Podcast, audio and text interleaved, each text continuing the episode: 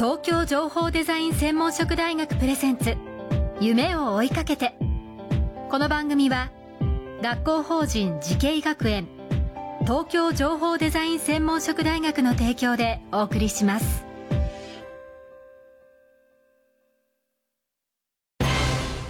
こんな未来あったらいいな。こんな世界できたらいいな。情報とデザインの新しい学びをクリエイト。才能と未来を共に育てる学校法人慈恵学園東京情報デザイン専門職大学。オープンキャンパス開催中。詳細はホームページへ。夢それはもうすぐ実現する。新しいコンセプトとテクノロジーであなたの才能と未来が開花する。学校法人慈恵学園東京情報デザイン専門職大学プレゼンツ。夢を追いかけてこんばんは安藤博樹でございます。この番組は各界のトップ世界に誇るリーダーたちとともにこれからの時代を担う若者たちへ夢と希望をお届けします。今夜のお客様東京情報デザイン専門職大学情報デザイン学部教授河合慎吾さんです。よろしくお願いします。よろしくお願いいたします。さあ、あのー、ほぼ同年代ということでちょっと若々しくてびっくりしたんですけど、でも長く研究されているということで、はい、ちょっとあのプロフィールを紹介させていただきます東京工業大学理学部物理学科をご卒業そして大学院で工学博士に。でその後マサチューセッツ工科大学いわゆる MIT でシステムデザインマネジメントプログラムを修了。そして NTT で光伝送方式や光ネットワークの研究開発などを行った光通信の専門家ということでよろしいですかね。そして今年から東京情報デザイン専門職大学の情報デザイン学部の教授として就任ということでよろしいでしょうか。はい、はい、ありがとうございます。はい、えー、光通信の専門家ということでよろしいですね。はい、ありがとうございます。えー、ということはいわゆるガラパゴス携帯ガラケーの携帯電話の時代から、まあ、5G の通信までずっとこういわゆる通信の容量の増加をずっと見てきたということでよろしいですかはいそうです。ありがとうございます、はい、まさにそうなんですね、えー、あのいわゆる通信業界のトップで研究されていたということなんですが、まあ、若干コロナ禍の時に日本の IT ですとかそういう通信の部分が若干遅れてるっていうのがまあ露呈したところはあるんですけどもどうでしょう？あの最先端の技術をこういわゆる研究されていてそれが具現化するっていうことに関してはど日本ってどういう状況なんですかね？えーとまあ、いろんな先生がいろんなことをおっしゃってるとも思うんですけど、はいはい、まあ、あの正直今、うん、日本のものづくりが少し陰りを見せているっていうような状況がまだ出し切れてないかなっていうふうには思います。で、まあ、私なりにあの実はいろんなあの、ね、技術開発の現場を見させていただいてきて感じるのはあのまあ、私たち日本の方っていう言い方でいいのかちょっと分かりませんけど非常にこう細かな技術を突き詰めたりとかあるいはすごくこう環境が整備された実験環境で最大性能を引き出すみたいな研究とか技術に関しては非常に長けてると。まだいまだに長けてると思うんですけれども。ただそれを実環境で使えるようにするとかあるいは製品化するとか大量生産するとかこういうことになってくると、ちょっと実はあの最近は難しくなりつつあるかなというふうに思いますし、また私自身も、あのすごくいい技術を才能を突き詰めて最大性能を出せるんだけどなかなか製品までには至らない、まあ、そんなところもですねいくつか見てきましたのでちょっとそういった歯がゆさも若干感じつつあると。なんか今そんな状況かなというふうに思います。いわゆる最先端の技術、まあ、開発に成功したとしてもなかなか実用化具現化が難しいということなんですけども何が必要ですかねそれを実践なすには？あの実は私もそういったことにすごく思い悩んだ時期がありまして、でえっとまあその時の結論でもあるんですけれども、はいはい、あのやはりですね技術開発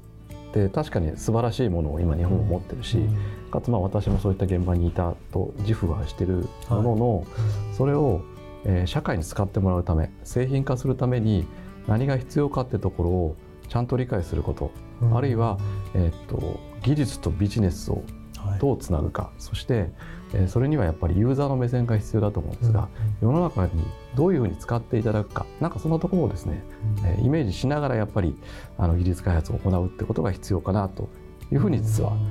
その頃からちょっと感じてたことですね。はい、なるほど、まあ、ご自身の経験からそういう、まあ、多方面技術開発だけではないビジネスという言葉が出ましたけども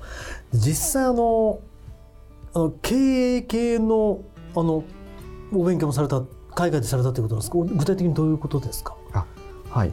技術だけではない。なんかそれを取り巻く、まあ、最近ですとエコシステムなんて言い方しますけど、はい。はい、まあ、そういったところのですねあの体系的な理解が必要だと思いましてですねあの、まあ、私実は、えーと、MIT のシステムデザインマネジメントっていうプログラムに留学をさせていただきました、はい、えっと、課題感を持っていろいろ見たところあ、これだなと思いましてですね。で、まあ、会社にお願いをして留学をさせていただいておりました、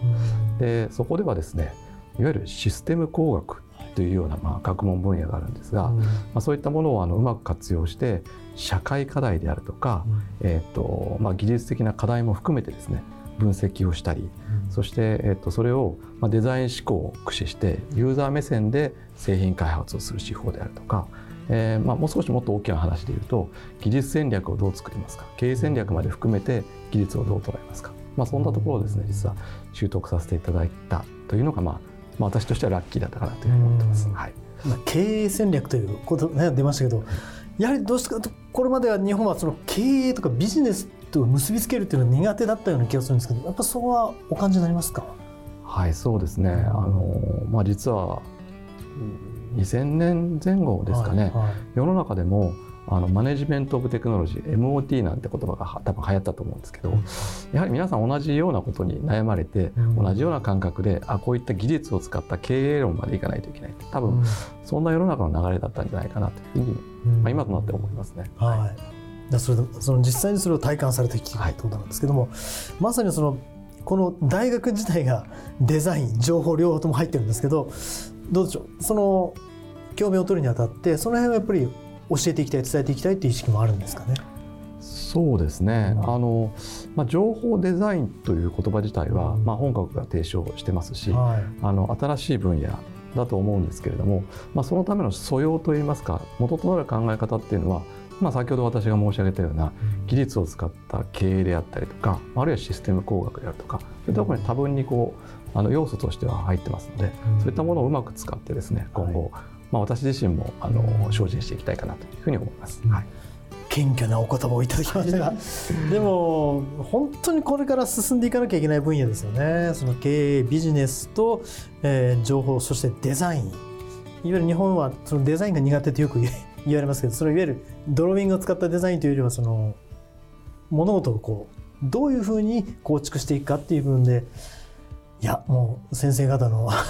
お力添えいただければ本当にありがたいなと思います。あのまあお話伺ってると10年後20年後、まあ、一体通信環境一体これからどういうふうになっていくのかっていうのが楽しみなんですけどその話はまた次回伺いたいと思っております。えー、今夜のお客様東京情報デザイン専門職大学情報デザイン学部教授河合慎吾さんでした。ありがとうございました。ありがとうございました。この番組は YouTube でもご覧いただけます TBS 東京情報デザイン専門職大学で検索してください。それではまたお会いしましょう。さようなら。